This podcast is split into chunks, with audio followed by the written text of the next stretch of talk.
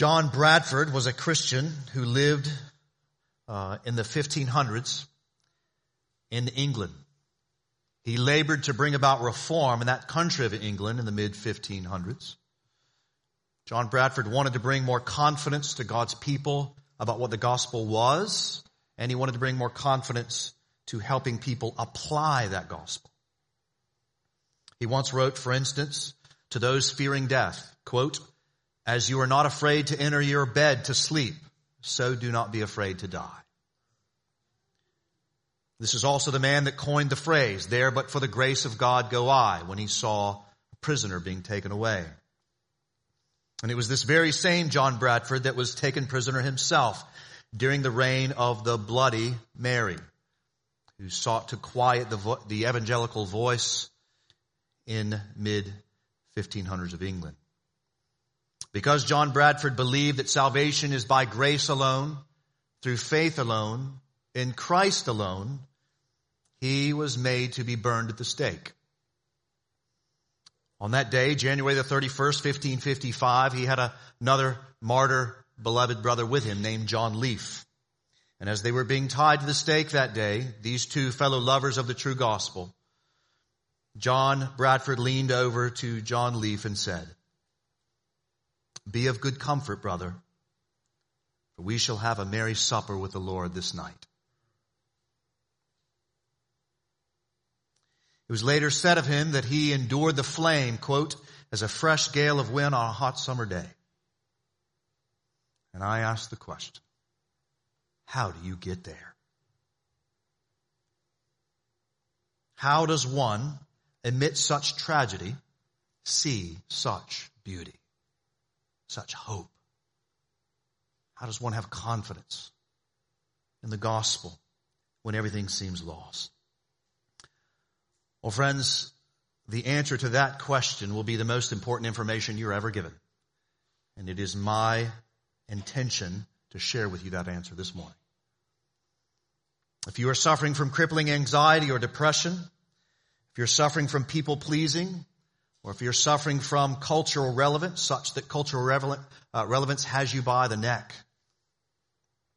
I invite you to come and see that seeing is not believing, but instead believing is seeing. You'll see that as we move through these passages in Kings this morning. We as a church have been walking through this book of Kings. If you're new, welcome again. Uh, we have been walking through the book of Kings. We started last fall and we're walking right through. That's the practice of our church. Christ is the authority, not me.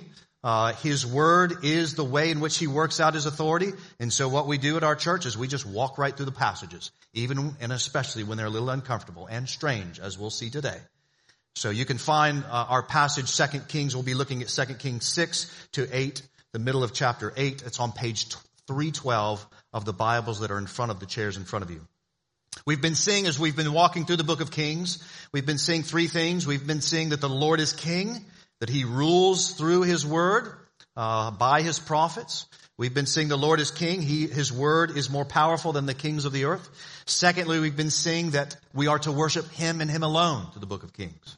He will not share his glory with another. And a third thing that we've been seeing is God is bringing about his promise to have a king in the line of David that will rule forever. And we keep singing king after king, and he is not the king. We keep looking for another one. And so the reality is, friends, even those three things that I just shared with you, even in the world today, most people do not see the world that way. They do not see the Lord as king. Uh, they do not see that uh, uh, God is through His gospel bringing about His purposes. Most people don't see that. Most people don't believe that. Many people sort of maybe take pieces and parts of that, but think we've kind of rejected and we kind of need to progress uh, beyond religion. But for those of us that have been given eyes to see, we believe and live confidently because again, seeing is not believing. Believing is seeing. That's the big idea this morning. And when I mention that phrase, what I'm saying is, is we believe the power of the gospel. We believe the truth of God's word. Therefore, we see its reality out in the world. That's what I mean when I say that.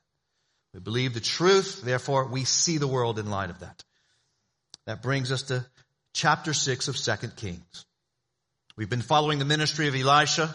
Uh, the ministry of double portion continues through his ministry. Uh, in verses 1 to 7, if you see in chapter 6, we learn of still another of Elisha's miracles. Outside of Christ himself, there is no greater miracle in all the Bible than Elisha. He has facilitated, will go on to facilitate some 16 miracles, which of course is doubling the eight miracles of his predecessor, Elijah.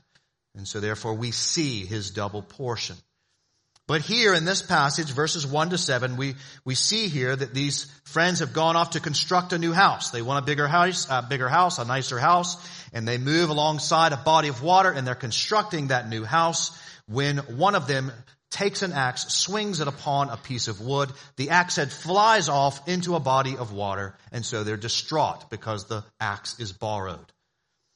They don't know what to do. They want this axe back. Elisha in verse 6 says, Well, where did it fall? When he showed him the place, he cut off a stick and threw it there and made the iron float.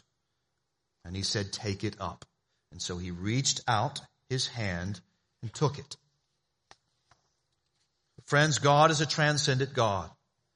Therefore, since he exists outside of nature, God very easily can do super nature. It's not hard for him. Through his people, that is, he is able to bring about miracles. Miracles like this one. And what these miracles and all miracles of the Bible are doing are at least three things. Miracles first testify to the glory of God. Miracles testify to the glory of God, that He's altogether awesome, that He's awe-inspiring, that He's wonderful, that He's spectacular, that He's transcendent, operating outside of space and time. Miracles testify to the glory of God. Miracles also testify to God's authority over the world. So he can raise, in other words, he can raise an axe head from the bottom of a lake. He can raise a man from the dead. Miracles reveal to us that God rules over the machinations of man. He's not limited in the same ways that we are. God is not limited. He is infinite. He is powerful because he is the one that is king. He doesn't have to submit to gravity, in other words, if he needs to overcome that. But finally, miracles testify to the authenticity of ministers and their messages miracles oftentimes testify to the authenticity of his ministers, God's ministers and their messages. So I like to think of miracles sort of like that Major League Baseball sticker that is stuck on the ball to verify its use in a game, right?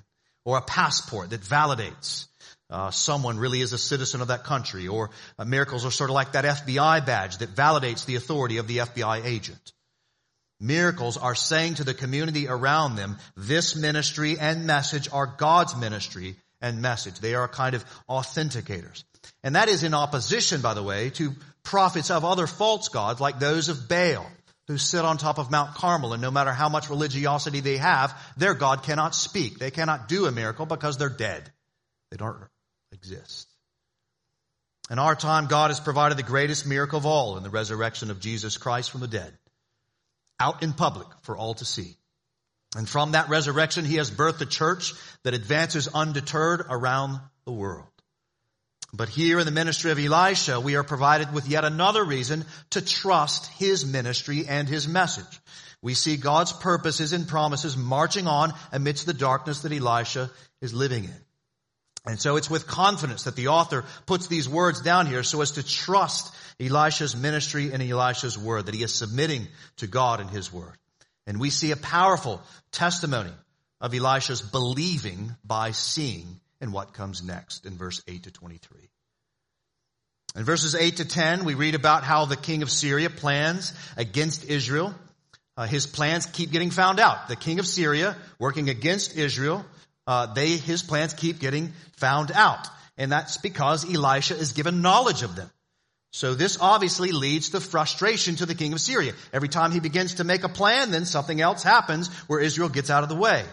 And of course, the king of Syria thinks there's a spy in his midst, which is probably what most of us would think. Look at verse 11 there. He says to his servants, will you not show me who of us is for the king of Israel? So he thinks there's a spy that keeps finding him out. Verse 12, one of his servants says, None, my lord, O king, but Elisha, the prophet who is in Israel, tells the king of Israel the words that you speak in your bedroom. Friends, basically what we're being told here is Elisha is sort of like an Alexa of sorts that sort of sees what's going on in your house and then just passes it on to the people that need to know.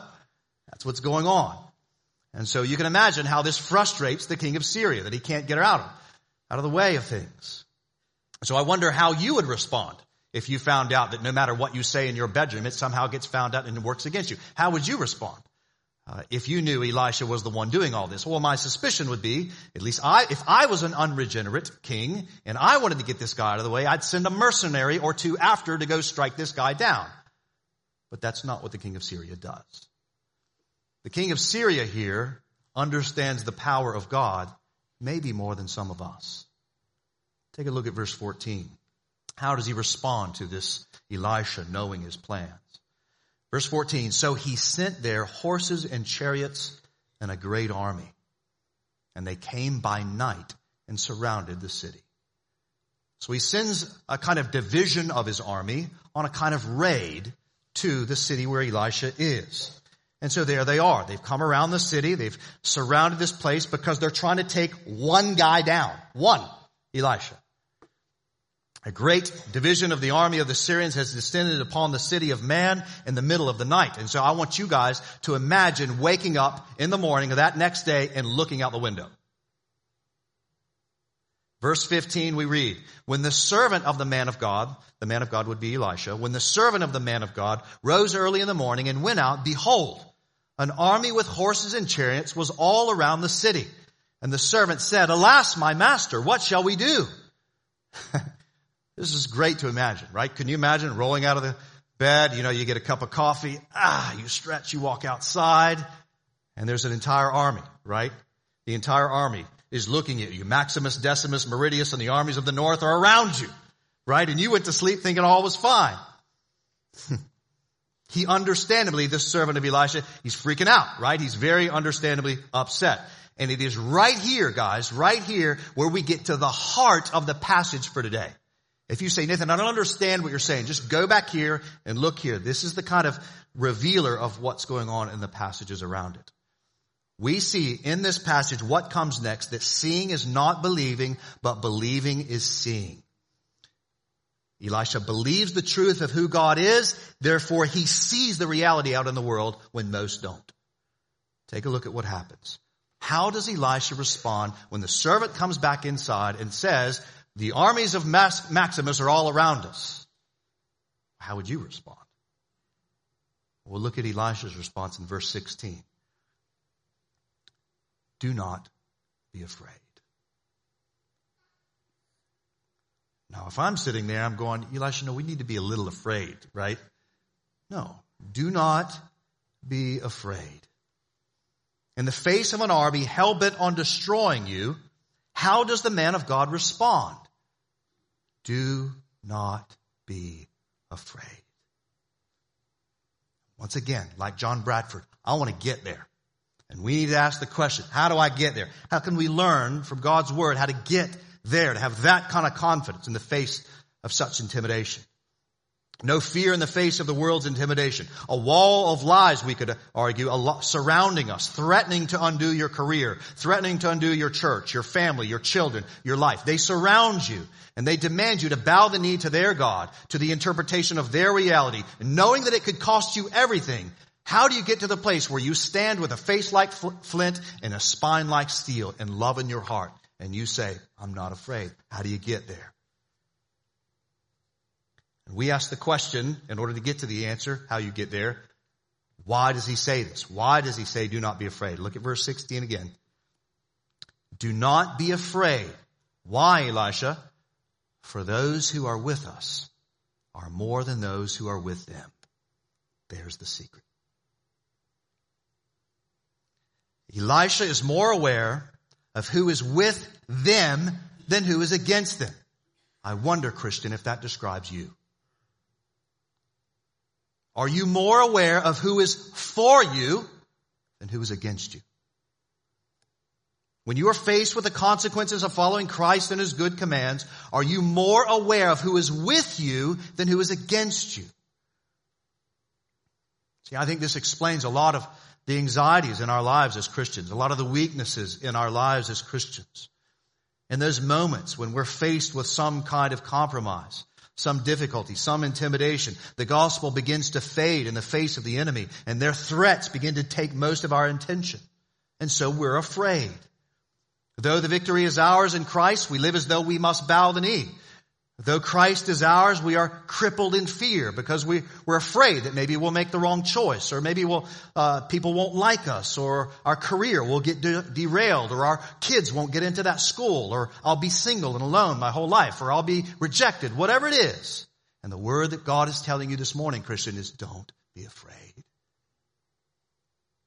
Because those who are with us are more than who are with them the enemies. The apostle John would write in the New Testament by those who are threatened by antichrists. He writes in 1 John 4, 4 to 5, little children, speaking to Christians, you are from God. And listen to these next two words. You want to underline them. You are from God and have overcome them. It's done. For, because he who is in you is greater than he who is in the world.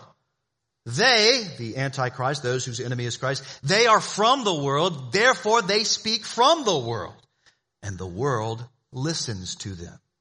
We, on the other hand, are from God, John says. Paul writes, of course, in Romans 8:31, if God is for us, who can be against us? Right? We believe the truth that Christ is king, therefore we see reality in light of that, no matter what may be pressed upon us. We have never, beloved, we have never been more condemned or criticized than we were in Christ on the cross. He took all of our shame. He took all of our guilt. He took all of our poor choices. He took our greatest fears upon himself and he overcame them in the resurrection. Don't be afraid. He sent the Spirit to dwell with you and he will get you home to heaven. Don't be afraid, for those who are with us are more than those who are against us. Get your eyes off of the opposition, beloved. Turn them to Christ. Be confident there. Stare into the face of Jesus. Believing is seeing. I believe the gospel, therefore I see the world in light of its realities and its accomplishments. We gotta learn to see that way as Elisha did. Now you might say again, well Nathan, can you help me a little bit more? Well, friends, you believe the glory of Christ, you see the glory of Christ in the Word, you meditate upon it, and then you pray. That's how you begin to put this into action. That's what we see next. Look at verse 16 and 17. Again, he says, do not be afraid, for those who are with us are more than those who are with them. Then Elisha prayed. Praying is believing. And of course, many times we doubt in prayer, don't we? I mean, I, God forbid I do from time to time. Right? Is, is anything happening when I pray? It just sounds like I'm talking in the air. When we pray doubting, James tells us that the one who prays while doubting, he's like a wave of the sea that is driven and tossed by the wind. For that person must not suppose that he will receive anything from the Lord. He's a double-minded man, unstable in all his ways, James says. But watch Elisha. Elisha doesn't pray doubting. Elisha prays believing because he knows that in believing he will come to see. In particular, his servant will come to see. He believes the Lord is king. He believes that he will be protected. Therefore, he sees it. Verse 17. Then Elisha prayed and said, O Lord, open his eyes that he may see. So again, he's, he's praying on behalf of his servant that thinks all is lost. And he asked God to open his eyes to see as Elisha sees. Give him eyes to see. He believes that God is the God of hosts. He prays that his servant would see that reality. Verse 17, so the Lord opened the eyes of the young man and he saw. I love this. And behold, the mountain was full of horses and chariots of fire all around Elisha. So this servant has his spiritual eyes awakened to see. He saw the physical, of the armies of Syria, and that his spiritual eyes were being given sight to see that fire of God's protection was all around him. The Lord of hosts had his armies in place and they would not fail that day. He saw it.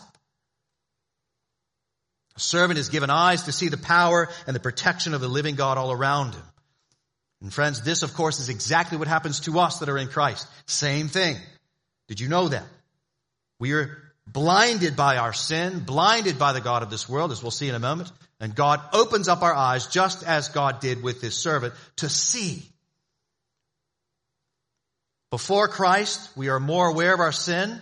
Uh, we are more aware of our evil desires. We are more aware of just the world as it is. We don't have the spiritual sight. If you're not a Christian, that might describe you. That probably does. In fact, the Bible would say it does describe you.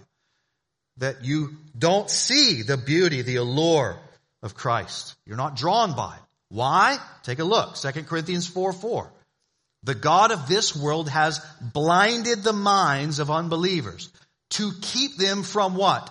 From seeing the light of the gospel of the glory of Christ, who is the image of God.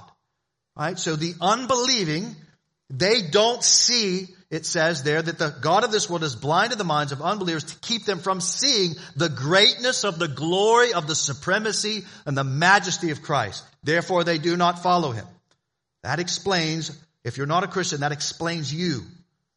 So what needs to happen? The same thing that happens when Elisha prays to, for his servant. You need to be given eyes to see. The open, our hearts have to begin to see that reality.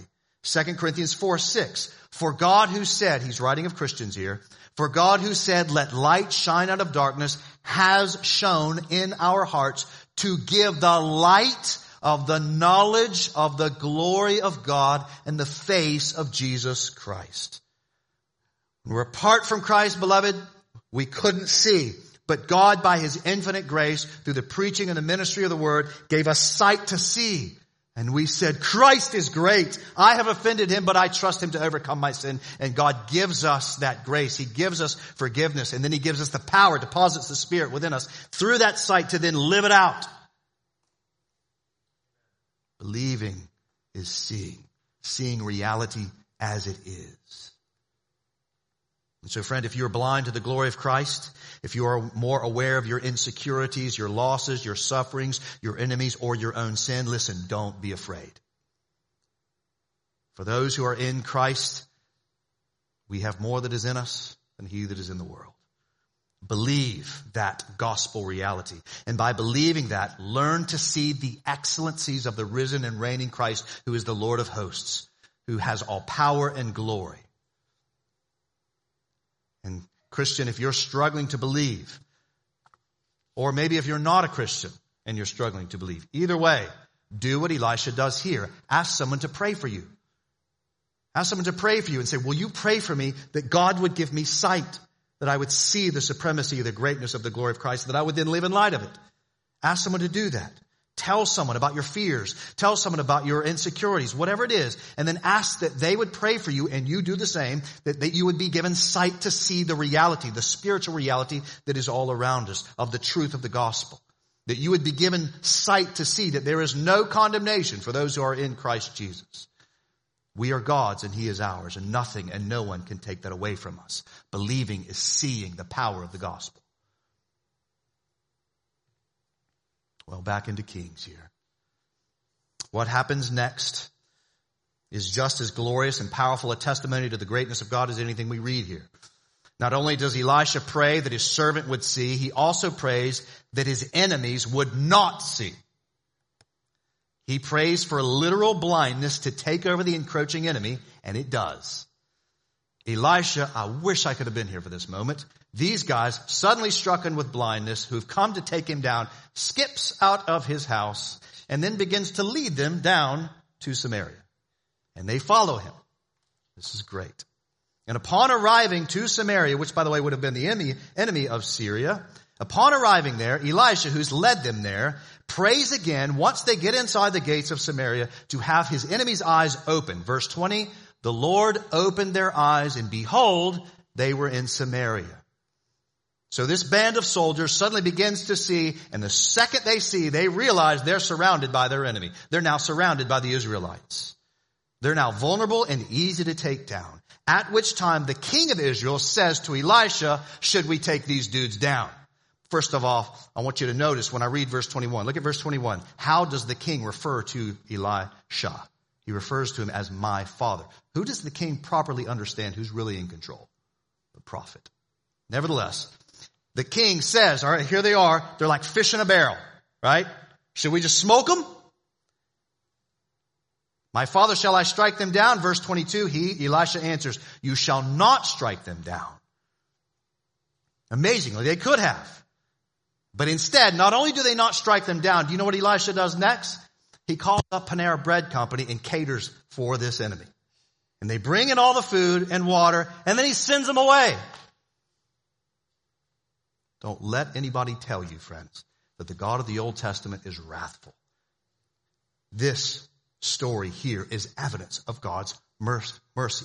To be clear, God is wrathful, and he can choose to offer his wrath, which he does in the Old Testament, but God is so incredibly merciful and gracious time and again in the Old Testament. So in other words, let me give you evidence of this. God mercifully provides for his enemies and then sends his enemies away, which of course pictures the New Testament counsel in Romans 12:20 that says, if your enemy is hungry, feed him. If he is thirsty, give him something to drink. For by doing so, you will heap burning coals on his head. That truth, that New Testament truth, is illustrated best by this Old Testament reality. Yet another invitation to you, to my non-Christian friend. If you're needing mercy from God, know that he will give it if you come to him. He will give it to you. Believe that he is merciful. Believe that he is gracious. Believe that he has the power to forgive you of all of your sin. And he will give you eyes to see it and walk in light of it. Believing is seeing. Well, after this amazing scene, the Syrian king Ben Hadad is evidently not moved by the mercy of Israel in sending back one little wing of his armies back. So instead of a raid, uh, he then begins to go into all out war against Israel. That's what we read next. He now moves into all out war against Israel in verse 24, where things then, they can surround the city, and now because there's now so many of them, it turns into a siege. They're surrounded Samaria, it's a siege. And this siege of Israel, of Samaria in particular, seems to be evidence of God's judgment upon the idolaters Israelites. As we have seen how they have been merciful in letting, the Israelites have let, right, the, uh, the Syrians go, it'd be tempting to think that the Israelites are all a bunch of good guys. But remember, we've been seeing time and again, the Israelites are idolatrous, they care nothing for God, they deserve the judgment of God, and so therefore this siege that Syria is now inflicting upon Israel seems to be the judgment from God. You say, Nathan, how do you know that? Deuteronomy 28, 52 to 53. Uh, this is when Moses is warning his people when they go into the land. Listen, if you don't repent and you start following idols, here's what's going to happen. Listen to Deuteronomy 28, 52 to 53. In particular, I want you to see the specificity in verse 53. As a result of this famine, they will eat the fruit of their womb, the flesh of their sons and daughters.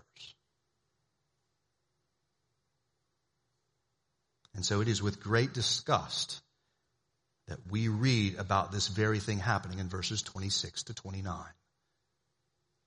This unnamed king of, uh, of Israel is walking the wall of Samaria uh, as they're being in this famine things are going terribly. They got no food to eat.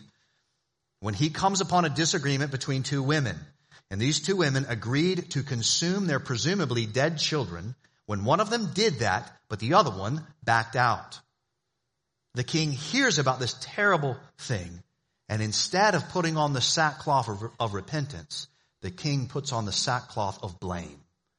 Blame against God, blame against Elisha. He thinks that's the problem.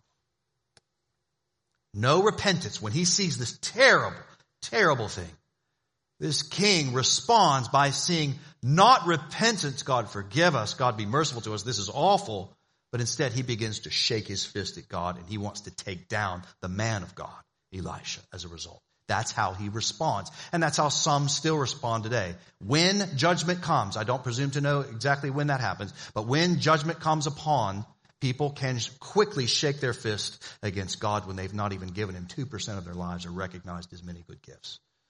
But nevertheless, that's what the king of Syria does. He begins to shake his fist at God and he's going to go out. Once again, Elisha's life is in danger. He thinks that's the problem. God's the problem. God's man is the problem. And so therefore, Therefore, we're going to take him down and he thinks everything will be great. Kill God, kill the Christians as it were, then things will be fine. And so once again, this king sends another messenger to take Elisha down. Now again, this is an Israelite king trying to take another Israelite down. And there's Elisha sitting in his house with his elders. And before the messenger even shows up, remember Elisha's kind of like Alexa, as it were. And so we read in Elisha, he says in verse 32, do you see how this murderer has sent to take off my head? So he knows what this messenger is before he even gets there. Do you see how this murderer has sent to take off my head? Look, when the messenger comes, shut the door and hold the door fast against him. Is it not the sound of his master's feet behind him? In other words, Elisha knows this is a messenger of the king and he's coming to take him down. Verse 33. And while he was still speaking with them, the messenger came down to him and said, this trouble is from the Lord. Why should I wait for the Lord any longer? So the messenger saying, all of this mess we're going through, it's from the Lord. Why should we wait any longer? Again, they're blaming God. The captain is blaming God. The messenger's blaming God as he speaks to Elisha. And he says, why should we wait any longer? And guys, I think we'd all be lying if we weren't tempted to come to the same conclusion. How much longer must we wait for the return of the Lord? It's been 2,000 years. And we are living in a kind of famine ourselves, aren't we? We've seen the, the events that happen in Memphis. We hear about mass shootings all the time. You hear about persecution of our brothers and sisters in Christ around the world. We hear about child abuse and sexual abuse and racism and abortion and gender and sexual confusion and wars and all these other famines. And we ask, how much longer must we wait, God? We're tempted to blame God, aren't we? Why not just do then, in the midst of that tragedy, in the midst of that just bitterness, just give up and just attack the Christians. Yet the reality is, friends, God works and moves amongst those that continue to believe through the tragedy. Take a look. Chapter 7, verse 1. But Elisha said, Hear the word of the Lord. Now he's responding to this messenger that just said that. But Elisha said to him, the messenger that wants to take his head off, but Elisha said, hear the word of the Lord. Thus says the Lord, tomorrow about this time a seah of fine flour shall be sold for a shekel and two seahs of barley for a shekel at the gate of Samaria. Now keep in mind what he's saying there is like inflation's going nuts, right? Because there's nothing around. And he's saying what basically the interpretation of what Elisha just said to the captain. He says, by this time tomorrow, everything's going to be common and everything's going to be cheap. In other words, what he's saying, if inflation's going to go away like that. And the messenger responds to that message in verse 2. Then the captain on whose hand the king leaned said to the man of God, if the Lord himself should make windows in heaven, could this thing be? In other words, he ain't buying. But he, Elisha said, you shall see it with your own eyes, but you shall not eat of it. Judgment. So friends, the captain is the, par, the messenger here. The captain is the personification of seeing is believing. So the captain's saying like, unless I see it, I ain't buying it. he doesn't see it, therefore he doesn't believe it. Whereas Elisha, right here, who believes in the word of the Lord, the prophecy of the Lord, sees that it will happen in faith, though it seems impossible. The captain doesn't believe, so therefore he doesn't see. Elisha does believe, therefore he does see the truth of the word. And we have to admit, right? Like these miracles, Elisha's prophecy would have been hard to believe at the time, right? Would have been hard. But again, believing is seeing the word of the Lord as truth, as reality. And friends, what comes next is something out of a Monty Python movie combined with some cinematic drama. Combined into one movie. What comes next? Let me walk you through this. This is great. In verse 3, we learn about four men who are lepers that are sitting at the gate of Samaria. And they begin to see, they begin to have a conversation with themselves. They're lepers, skin disease, they're probably going to die. They say to themselves, listen, if we stay here, because they're outside the city, because they're unclean, if we stay out here, we're going to die. If we go back into town, there's a bunch of, there's famine in there, we're going to die in there. So, why not just walk out here to the Syrian siege and maybe they'll give us some food? Not a bad plan. Right? so they decide they're going to go. These four dudes, leprous dudes. They're going to go out. Verse 5, at twilight, at dark, they start heading over to the Syrian camp. We can imagine them walking, tiptoeing into the camp. starving, skins, fingers, maybe falling off, whatever, scared, full of adrenaline, coming into the Syrian camp. And when they step in quietly into that Syrian camp, what do they see? But no army present. Nobody's there. All their stuff's there, but no army is there. What's the first question you're asking? What happened? Where'd they go? Well, take a look. Verse 6. For the Lord had made the army of the Syrians hear the sound of chariots and horses, the sound of a great army, so that they said to one another, Behold, the king of Israel has hired against us the kings of the Hittites and the kings of, the, of Egypt to come against us. So they fled away in the twilight and abandoned their tents, horses, and their donkeys, leaving the camp as it was and fled for their lives. So they thought they heard something out in the distance and they concluded that the Israelites hired some external armies to come and get them. And so they pieced out as quick as they could and left everything as it was. The Lord is king, friends. And you say, Nathan, I don't know about this. Listen, You've had this happen to you. You've done the same thing these guys have done. Right? You ever been lying down in the night and somebody says to you, Did you hear that? What happens? You freak out, don't you?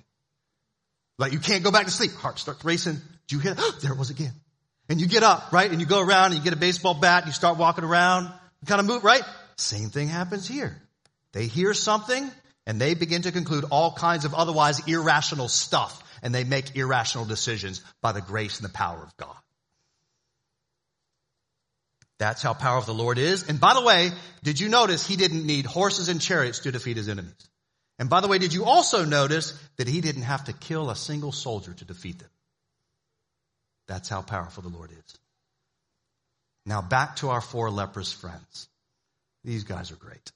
I hope they trusted in Christ. We read in verse 8, what do these guys do? What would you do? You're leprous. You hadn't eaten in days, right? And you see all of this stuff laying out. Well, these dudes start partying. That's exactly what they do.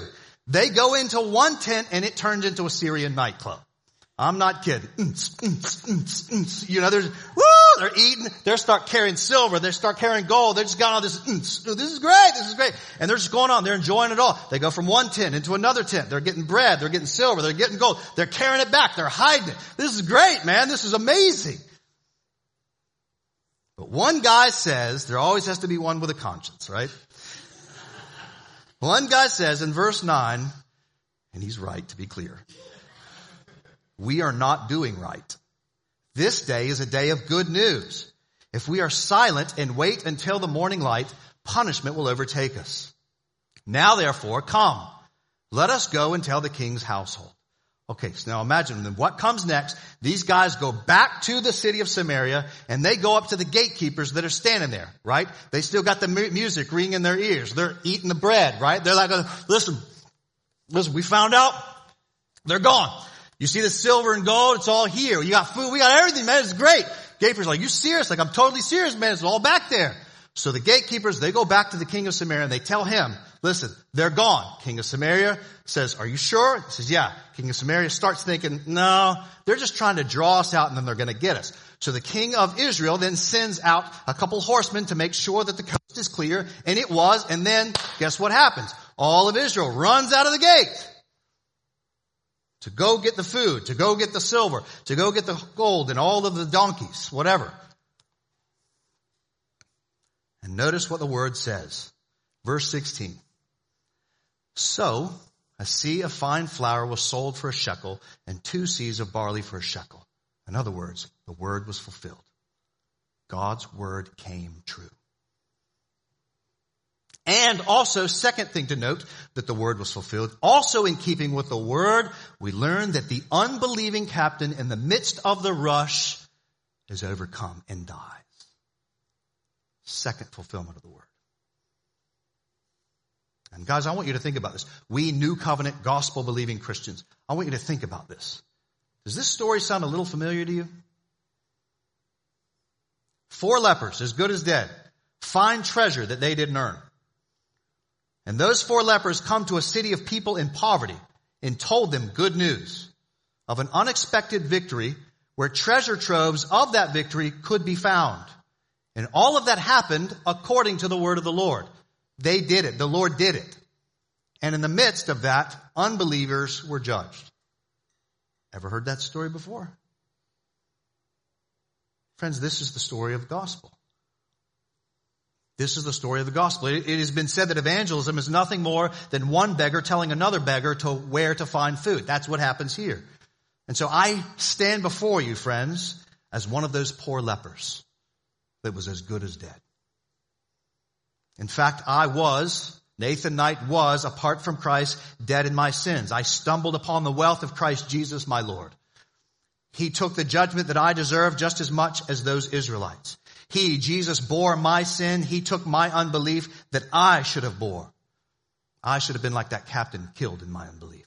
Instead, Jesus took it on my behalf. He died in my place on the cross, and because he did, by grace through faith, I now have in the finished work of Christ, just as God sent those armies away, now in Christ, all of my enemies of my sin has now been led away. And in the power of the resurrection, I now have the wealth of God, all by his grace. All of my leprosy of my sin taken away. All of my famine from eating food in the wrong places taken away. I have a treasure trove in Christ. I can eat of him. He's now my bread and I never hunger or thirst again. Now in Christ, having gone and seen that treasure in Christ, I now have his righteousness. I have his love. I have his relationship. The relationship that God gave to the son is now mine. I'm an adopted son. And all of it, I get stuff better than silver and gold. All because of the grace of God and the power of God working through his word and the son of God. This is what was done for us. And so I stand here as a leper telling you what Christ has done. And you're the gatekeepers. And I'm telling you, there's treasure in those hills. If you go to Christ, He will do the same for you. This is the gospel. This, friend, is the day of good news. The victory is His, the wealth of His, it's yours to enjoy if you would repent of your sin and trust Him and follow Him. He can now be your wall of fire around you to protect you. His armies can now protect you. He can be your bread of life that can feed you. He can overcome your leprosy, whatever leprosy is in your life. His word, more than Elisha's, is powerful enough to sustain you if you have eyes to see it. Pray that you would. This is the day of good news. And for you, beloved church family, this is our story. You were lepers as good as dead. God gave you victory in Christ. He gave you bread. He gave you silver. He gave you gold in Jesus, in the gospel. You would be wrong to keep it to yourself. Go tell somebody like these guys did. Don't keep it to yourself. Come to the same conclusions that the lepers did. It would be wrong. This is a day of good news. I need to go tell somebody. Go tell, call a family member, call a friend, go tell somebody. Tell them the wealth, the victory that is found in Christ. Believe it. Well, just a couple more stories briefly in our passage. A couple more stories that show us that believing is seeing the reality of the word. Chapter 8, verses 1 to 6, we read about a familiar gal. Do you guys remember the Shunammite woman? Back her, remember her back in chapter 4? This is the gal, remember, this is the gal that built the Airbnb on top of her house. Remember her? So that Elisha could come and hang out, right? This is the gal also that had the baby, died, baby died. Elisha comes in, spreads out over him, raises from the dead. Same gal.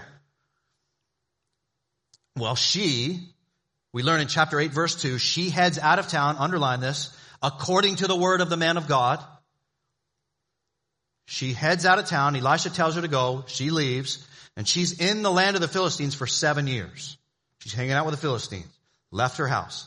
Left the Airbnb too. I don't know. Maybe Elisha took up, I don't know where he was. But anyway, she's gone. Seven years. She's out of town. And then over that seven years, after the seven years are over, she comes back into town and she goes to the king of Israel to plead for her house and her land back. We think this is King Jehoram, uh, Ahab's son, an otherwise wicked king. And strangely, this wicked, otherwise king is interested in the miracles of Elisha. And about that time, and by the way, guess who's sharing it with her? You can see it down there. It's Gehazi, right? Gehazi Maybe he's still leprous. I don't know. But nevertheless, there he is. He's telling of the, of all people, Elisha's former right hand man, telling this wicked king about all the powerful wonders of Elisha. And guess who walks through the door as he's doing that? The Shunammite woman.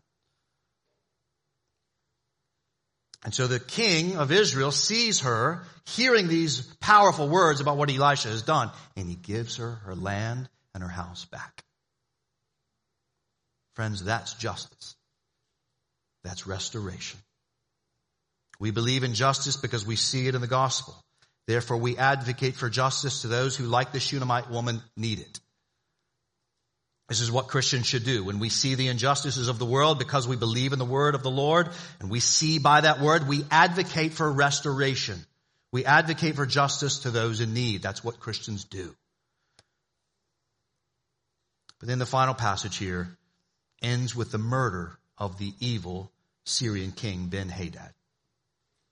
If you guys remember way back in chapter 2 Kings chapter 1, remember King Ahab, the Israelite king, remember he falls and wonders if he's going to die. And remember he goes and seeks out a pagan god.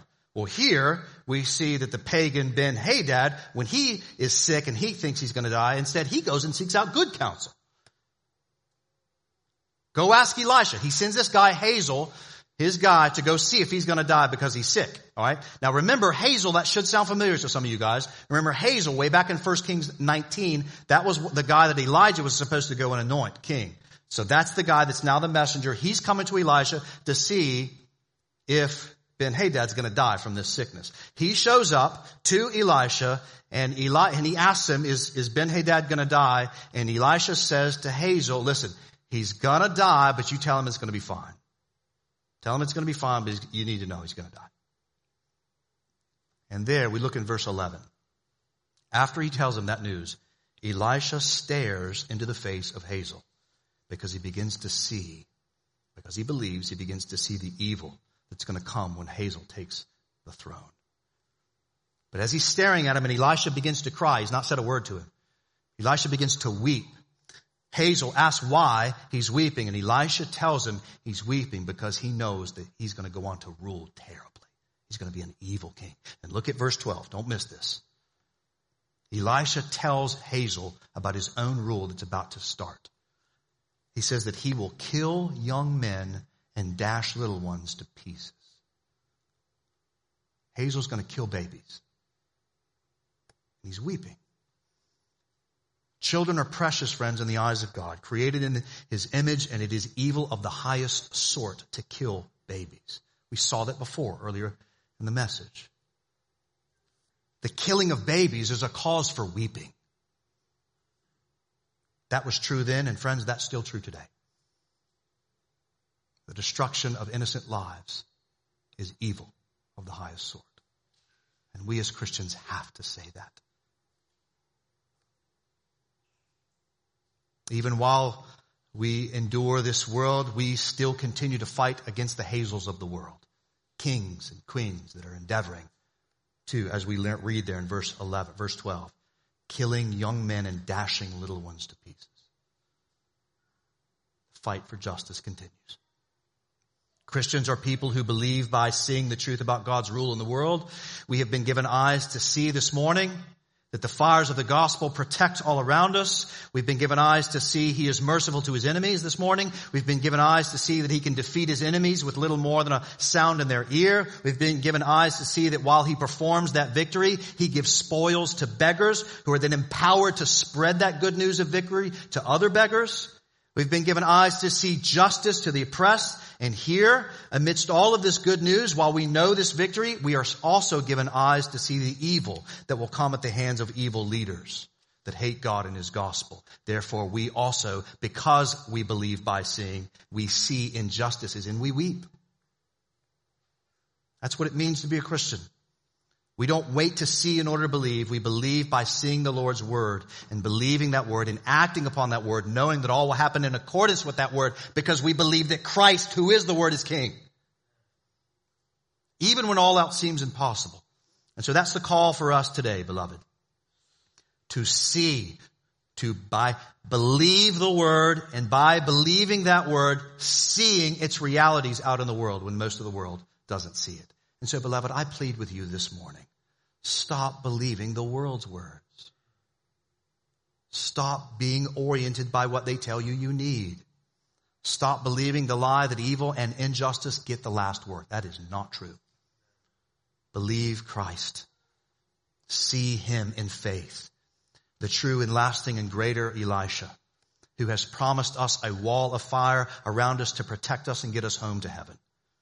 In Christ, no matter what enemies swarm around us, we must learn to see as Elisha did. We must learn to fix our eyes not on our enemies, but on Christ. In Him we are more than conquerors. Greater is He that is in us than He that is in the world. He has promised us that His church will advance and the gates of hell will not prevail against it. And we are seeing that so clearly in these days. He has told us that vengeance is His. It is not for us to repay. Vengeance is His. We trust Him. We believe that. He will have justice roll. With but a whisper, we have to remember in the ears of Christ's enemies, He will send away all of our enemies with but a whisper. He will, and we poor lepers, we will go and take the spoils in the new heavens and new earth, and we will feast upon them forever. Like the Shunammite woman, justice will come and will be restored to all that is due to come to us by God's amazing grace. Though the hazels of the world slay, yet shall we live because Christ is the resurrection and the life. Believe him and therefore learn to see by him. And so beloved, I know that it's hard sitting inside of these walls of Samaria. We are surrounded by so much famine. So much death, so much judgment all around us.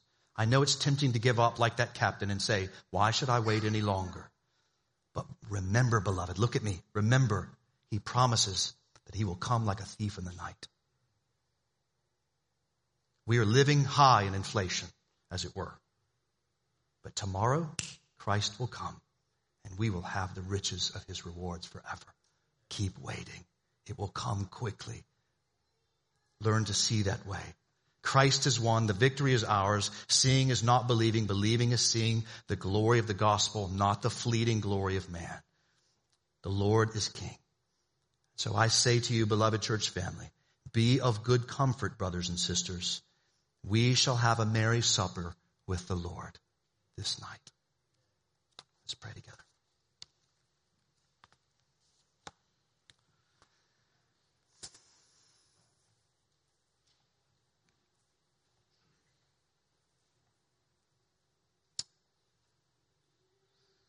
God, forgive us for the many ways in which we are like Elisha's servant.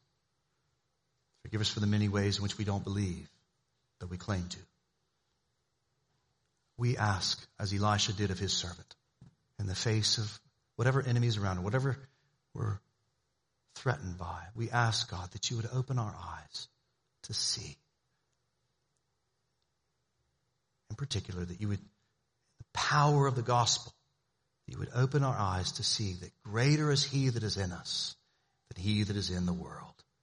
Help us to look wide-eyed at the wrongness, the injustices of the world, but help us to believe by seeing through them to a day when all of our enemies will run away, be defeated, and we, by the power and the glory of Christ, will get to feast at the table with Jesus and behold him face to face our Lord and our great King, in whose name we pray. Amen.